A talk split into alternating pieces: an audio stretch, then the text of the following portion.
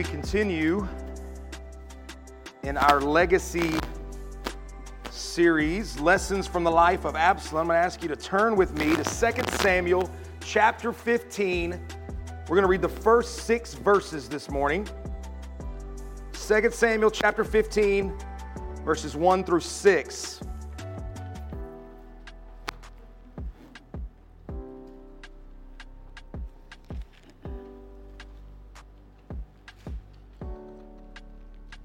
Chapter 15, 1 through 6.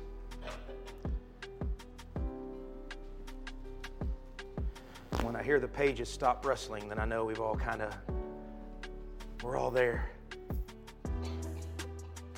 Of course, the kids over here, don't, I don't hear rustling from them. I hear taps on the phone to get to where they're supposed to go. Verse 1 After this, Absalom got himself a chariot and horses and 50 men to run before him. And Absalom used to rise early and stand by the way of the gate. And when any man had a dispute to come before the king for judgment, Absalom would call to him and say, From what city are you? And when he said, Your servant is such and such tribe of Israel, Absalom would say to him, See, your claims are good and right, but there is no man designated by the king to hear you. And then Absalom would say, Oh, that I were judge in the land. Then every man with a dispute or a cause might come to me, and I would give him justice. And whenever a man came near to pay homage to him, he would put out his hand and take hold of him and kiss him. And thus Absalom did to all of Israel who came to the king for judgment. So Absalom stole the hearts of the men of Israel.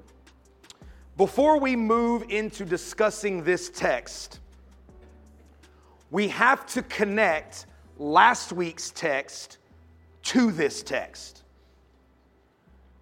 Chapter 14 ends with a very promising picture, does it not? So he, Absalom, came to the king David and bowed himself on his face to the ground before the king, and the king kissed Absalom. From external appearances of this whole situation, from the outside looking in, we have arrived at reconciliation.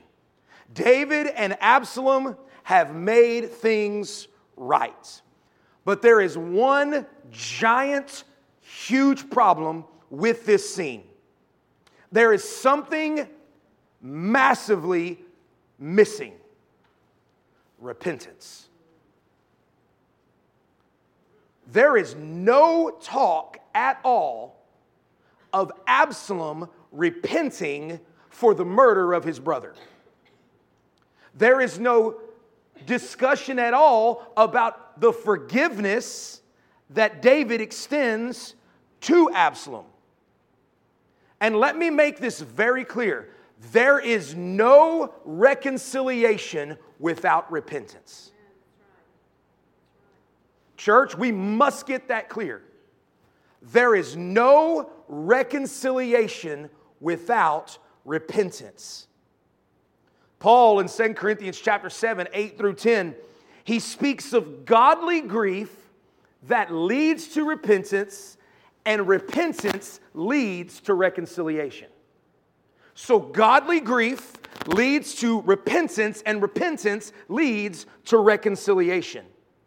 But a false grief, a worldly grief, leads to death, Paul says. Absalom did not repent and therefore could not be forgiven. This is a link between the end of 14 and the beginning of 15. When we read what's happening in 15, we're wondering how did we get from Absalom bowing down before his dad and his dad kissing him to Absalom conspiring against his father? Because there was no repentance that took place. There was no reconciliation that took place. There, there was no forgiveness that took place. And I want to speak just for a minute before we even get into our text about what the indicators are that someone has truly repented. How do you know if someone has truly repented? What are things we're looking for?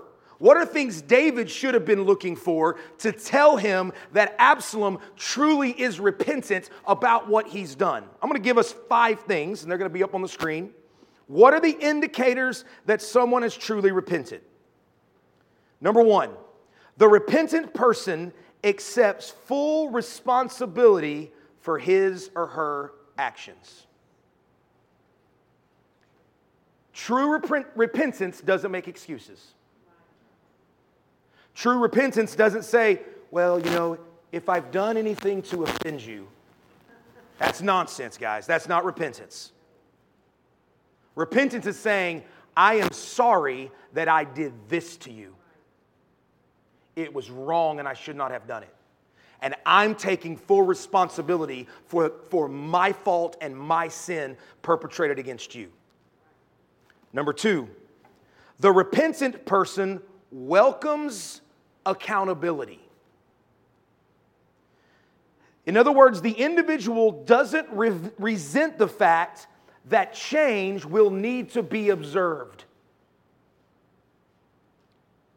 If you are truly repentant of something and you, you take responsibility for it, you don't have a problem with the victim saying to you, Listen, I accept your apology and that you're taking responsibility, but you do know I have to observe real change in you before I can trust you again. Right? Number three, the repentant person does not try to downplay the hurtful behavior. You know, I, I, did this to you, but you know, I didn't mean it. It doesn't, it doesn't matter if you meant it or not. You sinned against me.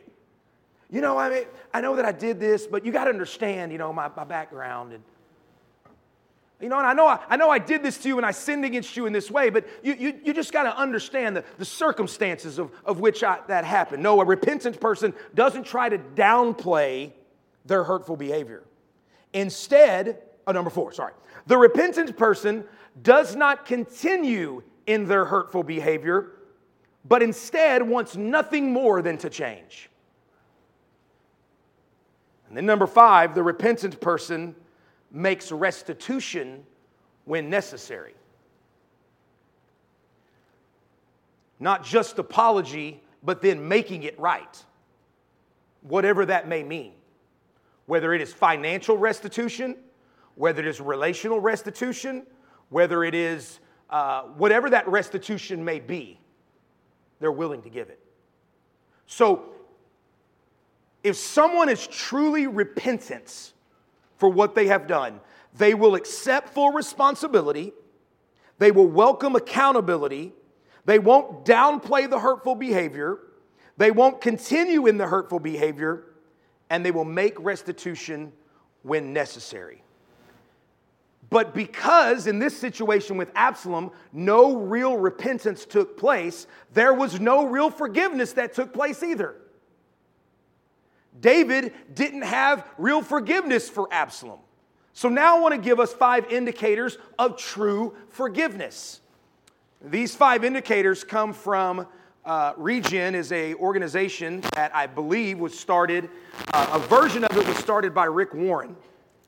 And then uh, it was kind of adopted and uh, the name of it was changed, and now there's uh, a multitude of churches that have um, regen ministry.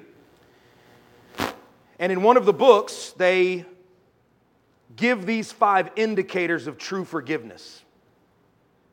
How do you know that? What are the indicators that you've forgiven someone? What are the things we're looking for? Number one, forgiveness is not excusing sin or claiming that the wrong suffered is now okay. You ever apologize to someone and they say, oh, don't worry about it? That's, forgiveness doesn't say that. Forgiveness says, no, what you did was wrong and it hurt me. There's no excuse for what you did. Number two, forgiveness is not freeing the guilty from justice. It's not saying, I, I, no consequences. I forgive you and there's no consequences because I forgive you. No, that's not what forgiveness is either. Number three, forgiveness is not denying your hurt or stuffing your anger down. It's okay to be angry when somebody hurts you. Right? Processing through that pain, processing through that anger. It's not denying that you've been hurt and just shoving that all down and acting like everything's fine. No, forgiveness doesn't have to have that either. Number four, forgiveness is not a feeling but an act of the will. You don't have to feel a certain way to forgive somebody. You can still forgive them. In fact, forgiveness is transactional. You, you repent, I give forgiveness. There is this false notion out there that you can forgive somebody if they haven't repented. That's not true. Some, somewhere along the way, Christians made that up. Somewhere along the way, somebody started telling people listen, I know they haven't asked for forgiveness. I know they haven't repented. I know they haven't taken any responsibility for it, but you just forgive them anyway. No, there's nowhere in the Bible that says that. Now, you can decide not to be bitter. You can have a heart that is open to forgive whenever they come to you. You can ask the Lord to make sure that you're not resentful, but forgiveness is transactional. When somebody comes and asks for forgiveness, they repent, then I can give them forgiveness. You're not forgiven by God as if God just wipes away the slate and sweeps it under the rug and doesn't ever have to deal with it again. No, the reason that you are forgiven is because you repent. Repent and believe on the name of the Lord. Repent and be reconciled. Repentance is a requirement for forgiveness. And so it is in our relationships. Now, I can decide not to harbor bitterness against you. I can decide not to be resentful against you. I can have a heart open and willing and waiting to pour out forgiveness, but I cannot forgive you until you repent. It is transactional. So that's why it's an act of the will. It doesn't matter how I feel. When you come to me and you ask for forgiveness, I willfully forgive. And then number five, forgiveness is not trust. Just because I forgive you doesn't mean I don't have boundaries that I've put up to allow you to build trust again, allow you to build up that accountability again. It's not allowing someone who hurt you to forgive that person and then allow them right back into the space that allowed the hurt to begin with. You put up boundaries and you say, now you can build that trust back up. But I'm not just giving you 100% of my trust. Forgiveness doesn't equal trust. And I think we've got that twisted too, where we think, well, I forgive you, so therefore I, can, I just have to let you back into the same space that I, I had you in before. That's not true. That's not good for you, and it's not good for that person either. E- either way, it's not good. So, forgiveness is not excusing the sin or claiming the wrong that was suffered is now okay. It's not freeing the guilty of justice or consequences. It's not denying that you're hurt and stuffing your anger down. It's not feeling, but it's an act of the will, and forgiveness isn't trust. Now, here's what I am arguing I am arguing that Absalom did not repent and David did not forgive. That there was no real reconciliation between these two. They swept it under the rug, they just washed over it. Absalom wanted the consequences of his actions removed. That's why he came back to David.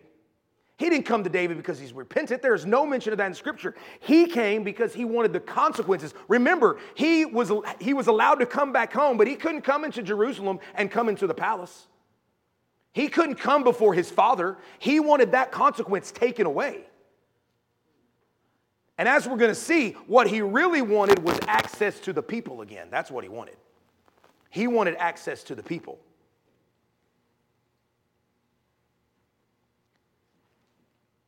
When we allow people back in our good graces without repentance and proper forgiveness, all we are going to do is further the evil that occurs. We are allowing the space for more evil to occur. But when repentance takes place and proper forgiveness takes place, now we can address what's going down and what happened.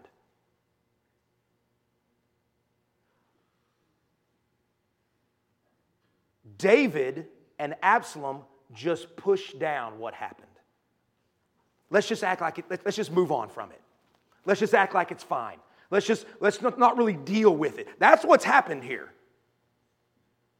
And it has, it has made the space for the evil that is about to be perpetrated by Absalom. Now, I know that we have heard things other than this when it comes to relational situations. And that's why our relationships are in a mess. Because we're not actually taking a biblical approach to, if, if I hurt my wife, if I sin against her, it is not her job just to act like it's no big deal. Guess what? If, if she acts like it's no big deal, if she sweeps it under the rug, if she doesn't address it, guess what she is creating room for? Me just to do it again and to do it again and to do it again. But if I sin against her and she demands repentance from me, she demands that I say that I'm truly sorry for the thing that I did, and I ask for forgiveness, and she forgives me, now we've reconciled. You do know, church, that the problems in our relationships are not the ruptures.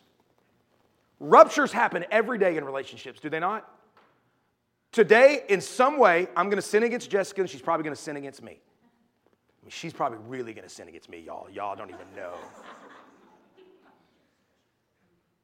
Those ruptures are not the problem. The problem is the lack of reconciliation. You hear me? Ruptures are going to take place all the time. Rupture, reconciliation. That's what relationships are. The problem comes is when there's a rupture, no real reconciliation, we sweep it under the rug. What happens to that rupture? It gets bigger and it gets bigger and it gets bigger and it gets bigger. And it leaves space and room for more sin and more evil to be perpetrated. What has happened here is David hasn't forgiven Absalom because Absalom hasn't repented. The rupture that took place in their relationship has not been mended. And what's going to happen is we've left space for more sin. David didn't hold his son accountable, and he left space for more sin, and then for more sin, and then for more sin. Y'all with me? So, what I want to do for the rest of our time, and I still got 30 minutes, y'all is I want to look at this text and I want to see six things that Absalom used to try to overthrow his father. The father that he just bowed down to, now he is planning and plotting a conspiracy to overthrow his dad. You see what I'm talking about about the rupture? Rupture didn't get take place. Now it's leaving space to destroy his own father because real accountability didn't take place. So, the first thing I want you to see, and, and by the way, Absalom is going to turn into a political demagogue. And here's what a demagogue is a demagogue is someone who comes to people in a political stance and he tricks people or he uses the gifts that he has to sway the people onto his side. That his way is the only way. The first thing is pride. We are told in Scripture that Absalom was a handsome and charming man. He was of royal blood on both sides of his family. He was the only son of all of David's sons who could say, I've got royal blood on both sides. My grandfather is a king, my father is a king, and my mother is a princess. So this guy's got all this stuff working for him. I mean, he is, he is handsome, he is charming, he is royalty. I mean, he has all of this working for him, and, and all the things that would make people all the things that would be desirable to the flesh, he's got it. All the stuff, remember, remember in the Old Testament too, when Saul becomes the first king of Israel? and he stands head and shoulders taller than everybody else. Like from the outside looking in, Saul's the guy you want as king. I think Absalom is kind of in that same vein. You look at Absalom and you're like, this dude, he's got it. This is the guy we want running things for us. And Absalom deeply cares about those things. He deeply cares about the way that he looks. Remember, he, he lets his hair grow and then he cuts his hair, and he's very concerned. With, Brother James talked about something's wrong. You start, if a man's weighing his hair to see how much it weighs. Uh, he cares deeply about this. And in fact, he is going to parade it in front of the people. Once David gives him access to Jerusalem again, he is going to parade this around. Verse 1 says that he gets a chariot and horses and 50 men to run before him. He is going to parade his splendor and his power and his majesty throughout the city. All of this pomp, he is going to parade it throughout the city. It is, look at me and look what I've got. Look at my charm, look at my majesty, look at my strength, look at my power. Look at me, look at me, look at me. Think that I'm something. That's what he's doing. Convincing the people that this is how royalty should act. Now, this is a big difference from David. David was a humble king, David was a humble leader. Absalom is demonstrating the other thing. You don't need a humble leader. You need a, a boisterous, loud, look at me leader. That's what you need, not like David. Do it this way. This is the way royalty should act. So he didn't get this idea from David. So I started wondering, well, where would he get the idea that this is the way to do it? Could it be from his grandfather on his mother's side? His grandfather was a king of Geshur. We don't know that for sure, but we do know this. This is how the pagan kings flaunted themselves. So, what is Absalom doing? Absalom is saying, I don't want to be a king like my father. I want to be a king like all the other kings. I want to be a king with that, that brags, has this braggadocious attitude and, and parades himself as great in front of the people. That's what he's doing. And he knew the people would be wowed by it. He knew how people work. Now, everything that we're going to say here, by the way, applies to politicians today. My goodness, does it not apply to politicians today? The pride and the arrogance of the politicians that we, we see today is mind blowing. Number two, not only pride, disingenuity. Here's what Absalom would do he would parade himself, then he would do his best to try to make it seem that he cared about the people. By the way, he doesn't care about the people, but he wants it, wants it to seem like he cares about the people. Verse 2 tells us he would rise up early, stand before the gate, and when any man had disputes, they'd come before the king for judgment. Absalom would call out to him and say, From what city are you from? And when he said, Your servant is from such and such a tribe of Israel. So, what he would do is he would get up early in the morning and he would go. Now, he's putting in work. He's putting in work to make the people feel like he cares about them and he would go to the city and he would stand there. And when people would come from other tribes to Jerusalem to get their situations judged, he would stand there and say, Where are you guys from?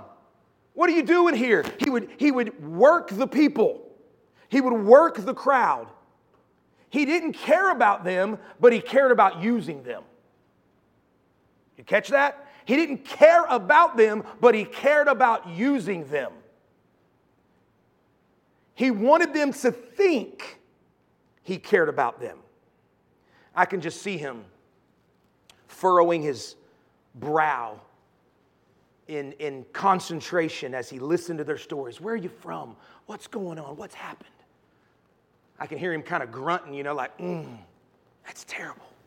I can't believe that happened to you. Tell, tell me more. Where are you from? You, you, you see what he's doing, right? He's just playing, he's playing this relationship that he doesn't have with them. He's playing it up. He's working these people over to convince them that he cares for them, this fake empathy that he has. All of this is disingenuous. All of this is fake. All of this is to win the people over. Number three, undermining. He uses pride, he uses disingenuity, and now he uses undermining. Absalom wanted the people to think he was on their side. I care about you and I'm on your side. And he would do this by undermining his father. Verse 3 tells us after that, after he heard where the people are from and what, he, what they were going through, and he pretended to care for them, he would say, See, your claims are good and right, but there is no man designated by the king to hear, hear, hear this for you. You see what he's doing? He's undermining David. He's undermining David. He's throwing this unfortunate clause. He's exacerbating the dissatisfaction with the system and the leader. He wanted them to begin to see David and the way David ran the nation as wrong, and then turn around and say, Listen, unfortunately, there's no one here. The way the king deals with you, the way the king brings about justice, no one's here to do that for you. I care, David doesn't. I care, David doesn't. It's a mean of causing division by undermining, questioning the authority of David, stoking the fires of dissatisfaction and discontentment, contentment, bringing the, per- the people further away from David and closer to him. You see what he's doing, right? We got pride, we've got disingenuity, We've got undermining. Verse 4, we got hypocrisy. Once the people got frustrated with David and his lack of concern, Absalom would then step in and say, Oh, but if I were the judge in the land, I'd take care of you guys. I'd take care of you guys. If I were a judge in the land, then every man with a dispute or a cause might come to me, and I will be the one to give justice. Nobody else will do it for you, but I will do it for you. Church, Absalom was no judge. Absalom didn't have the wisdom, he didn't have the judgment he didn't have what it would take to be a good judge. This dude was a murderer and a conspirator, not, not a faithful judge that could rule over the people. But here's where the hypocrisy comes into play. He didn't need to be a judge, he just needed to pretend like he would be a good one. He doesn't have to be a judge. He just has to pretend like he would be a good judge so the people would want him rather than David. He just could play act. He didn't have to judge anything. He just needed to convince the people, I will be what you want and what you need.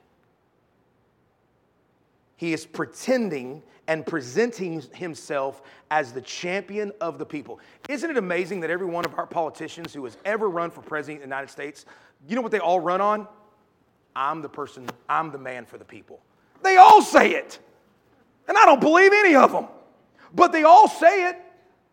You've got the right and the left. Both candidates will say, I'm the person for the people. Well, you can't both be for the people because you got different policies. So that doesn't make any sense. But they all are trying to convince us I'm the one for the people. You notice how the political strategy hasn't changed? It goes all the way back to right here in 2 Samuel. Pride, not being genuine, undermining, now hypocrisy.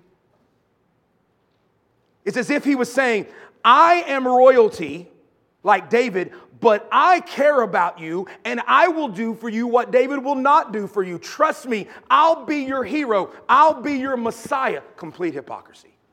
He doesn't care one bit about actually being for the people, he's play acting. Oh, that I were the judge and not David. Then I would make sure that you guys are treated the way you're supposed to be treated. Then in verse 5, he manipulates. As the days went by, people began to believe this. They began to believe Absalom. You know what? David doesn't care for us. I know that David went to war and he shed his own blood, and I know that David, you know, has killed his, his tens of thousands, and I, I know, but you know what? I'm kind of liking this Absalom guy. I mean, you know, he's parading around and really seems to care for us. And you know what? If he was in charge, man, I think, I think we would be heard more than David. They begin to buy into this, and they became now coming to him to pay him homage. They would come before him, verse 5 says, they would come to him and they would pay homage to him, and he would put out his hand, take hold of him, and kiss him. This is taking man- manipulation to the next level. This language here in verse 5 indicates that what he was doing was refusing to accept praise from the people. But instead, he would kiss them and raise them up as his equal. What a joke. Think, think about what he's doing he's getting a chariot and horse and 50 men parading himself around Jerusalem, wanting people to think he's awesome. And then when they say he's awesome, he goes, Oh, no, no, no, I'm just one of you guys. Well, then why are you parading around with 50 bodyguards and just marching in the city, getting everybody's attention to you? You know, you're this royalty, you're this grand gesture of what, it, what royalty should look like. And then when they pay homage to you, you're like, no, no, no, I'm just one of you guys. What a joke. What manipulation. He's just working on them, can get, he's, he's just telling them everything they want to hear. It's what our politicians do today. They tell their base what their base wants to hear. He's pretending to be down with the people. I'm down with the people. I'm the one that cares about you. This other person doesn't care about you. I care about you. David doesn't care about you. It's me. I'm one of you. That's why I care about you. I know what you're going through. I've been there. You ain't been there. You're royalty on both sides of your family. You don't see yourself as an equal to these people but you're going to manipulate that. Verse 6 And what is the final result of all this demagoguery? It works. It all works. It took him four years, but it worked. Absalom's ultimate desire was to usurp the throne from his father David. But in order to do that, he needed to usurp the hearts of the people from David. And that's exactly what he does. The word stole here in verse 6, when it says Absalom stole the hearts of the men of Israel, that word stole doesn't mean he cheated them. It actually means to strategically impress and seduce. How did Absalom steal the hearts of the people? He strategically impressed and seduced the people through their minds. Now, these people were gullible. One commentator said, Hearts like this only get stolen if they were already distant. If they were really loyal to David, they wouldn't have got stolen away like this. But Absalom strategically impressed the people, strategically seduced the people, and used their gullibility to win them over. I will argue this to win their love almost without them knowing how devoted they had become. You me tell you, side note, let's just pause. You know why we have such a divide in this country politically? You know why the, the political divide is so great? I am convinced it's because the extremes on the right and the left are so devoted to political ideology, they don't even realize how devoted they are. That's why it almost looks cultish on either side. You go to the extreme right and the extreme left, it's cultish, y'all. And the reason it's cultish is because people are so, they've been so moved by a politician, they don't even realize how far they've drifted to the right and to the left, to the extremes. Things happen in this country riots, insurrections, violence, mob like attitude the reason why that happens is because people have been pulled so far to the left or so far to the right, and they don't realize how far they've been pulled in their ideologies that now the other side, they're just demonic. They're evil. They're wicked. They, they're, they're all going to hell. They don't even love the country. They just want, they just want it for their own power. They just want it for their own. Both sides say it. So don't leave here and say, well, Neil was bashing this side. Of, I'm bashing them all, y'all. Bashing them all. And we, the people, so easily get pulled to the extremes and we don't even realize we're being pulled to the extremes. Y'all, this is a true story that happened two weeks ago. A pastor preached a message on the Beatitudes.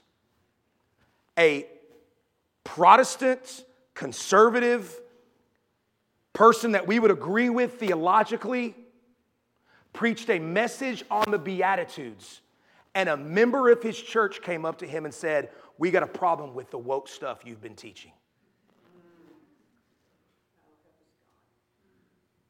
So now Jesus is too woke for the church? What are we doing? What are we doing? That now we have people sitting in our pews that don't like the teaching of Jesus because it's just, it seems too loving. It seems too gracious. It seems too merciful. Don't you know the other side needs to be hung for their treason? Am I, y'all may get mad. I'm telling you the truth, whether you want to hear it or not. This is the truth. And we have churches that are being divided by politics, not Jesus and his kingdom. And the reason that's happening is because we don't realize how far we're being pulled to one side or the other. This is what Absalom has done. He has pulled the people. They may have been dissatisfied with David, but they were living in peace. They, I mean, David was, was running the nation as it should be done. He was not a great father, but he was a great king. And he and, and yet these people are pulled so far away that in the next verses, David is going to have to run for his life. We got, we got pulled so far. We got, we got duped so far. We got taken so far.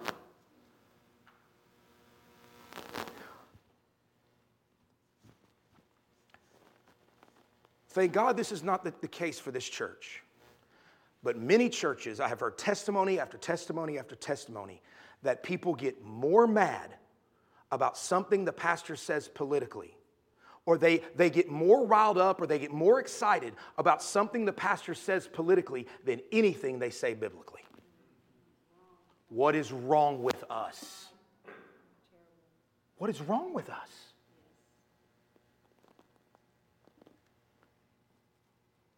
The people had their hearts stolen. And so, as a means of application, let me first say this we must be on our guard for any political leader, for any religious leader, for anybody who would step in and try to steal your heart from where it needs to be.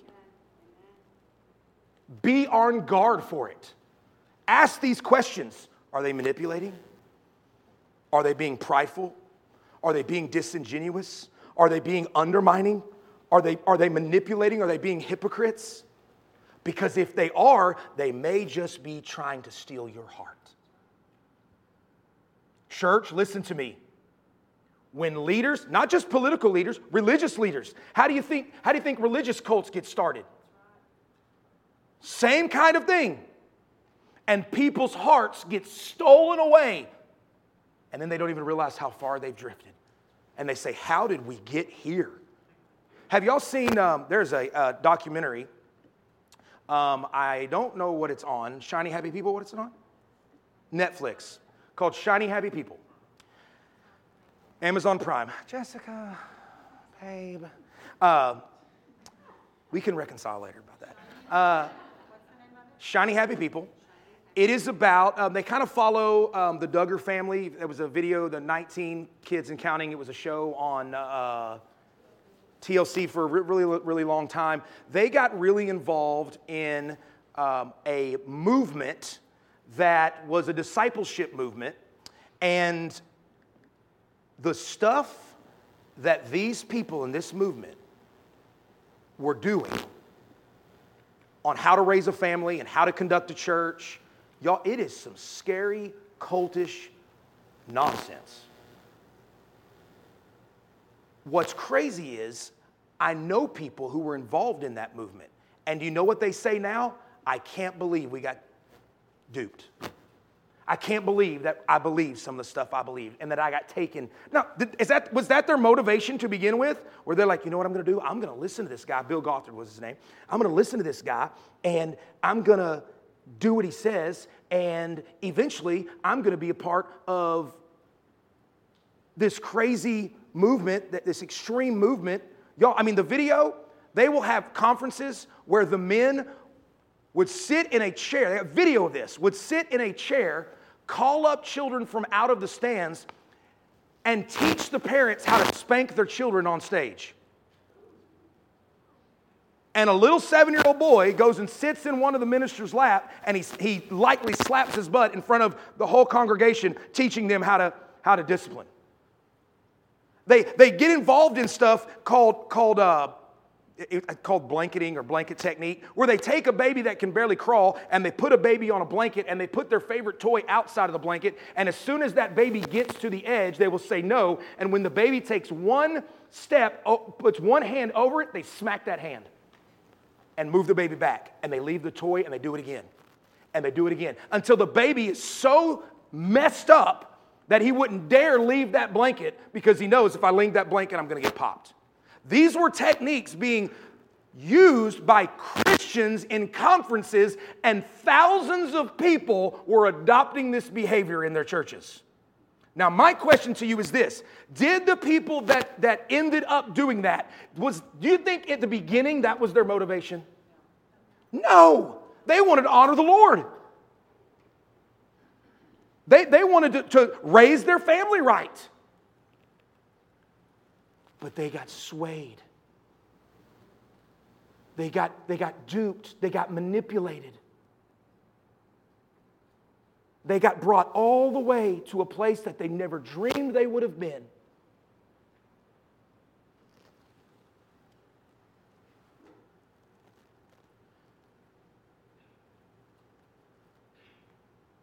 We must be on guard, church, I'm saying this with as much earnest as I can. We must be on guard for people who would use pride, who would use disingenuity, who would use undermining, who would use hypocrisy, and who would use manipulation. We must be on guard that so, so people like that do not steal our hearts away from where we need to be.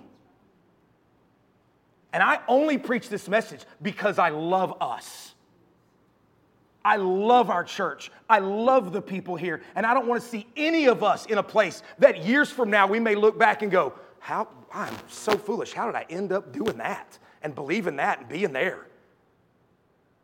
You got your heart stolen away.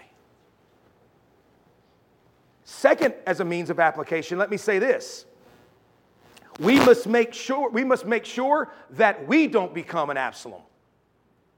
So we, don't, we can't get duped by Absaloms, but we have to make sure we don't become Absaloms. You say, well, I'm not going to be a political or religious leader. How can, I, how can I be an Absalom? Let me ask you a question. Have you ever used pride, disingenuity, hypocrisy, or, or manipulation in your relationships? Maybe to undermine somebody else in the relationship? Maybe to make yourself look good in the relationship so the other person looks bad in the relationship? Have you ever used these things? Have you ever usurped somebody else's heart, tried to take somebody else's heart so that, that heart was yours and not this other person's? That's all the spirit of Absalom. That's all related, that's all related to the same thing. So don't think for a second that we can't become Absalom like. It may not be on a giant scale, it may not be a Bill Gothard, or it may not be a political leader, it may not be a religious cult that you're leading. but it may be in your relationships.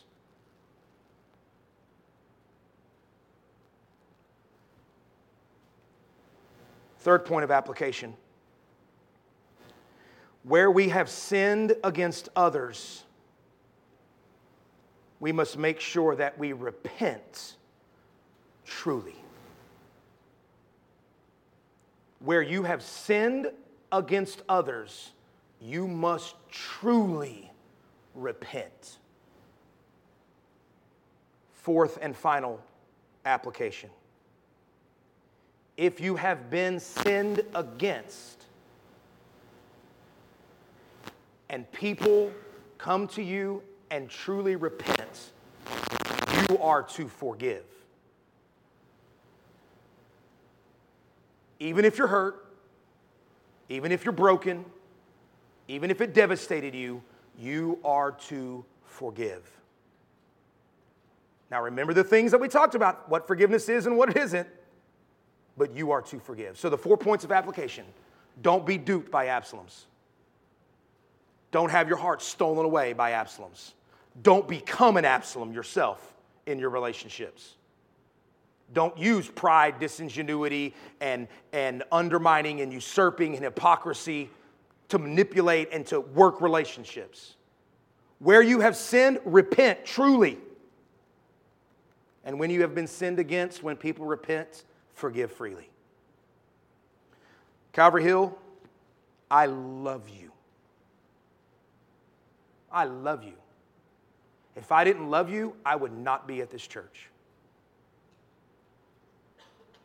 If we as pastors did not love the people here, we would be gone. We are here because we love, and it is our job to shepherd, at times to protect, to say things that need to be said. Can you, can you imagine? Say this and I'm done. Can you imagine if you, if you came to church and the pastor never said anything that troubled you or, or made you convicted or stepped on your toes at all? I mean, can you imagine if you came to a church where the pastor never preached anything that you didn't go, oh, I don't know, I don't know, I didn't like that. That made me feel some kind of way. I, I, I, didn't, I didn't like that conviction. I didn't like what he said. Now, I'm not saying we're always going to say everything right. So go and test what we say, think about what we say. You may just find that you needed to be feeling some kind of way.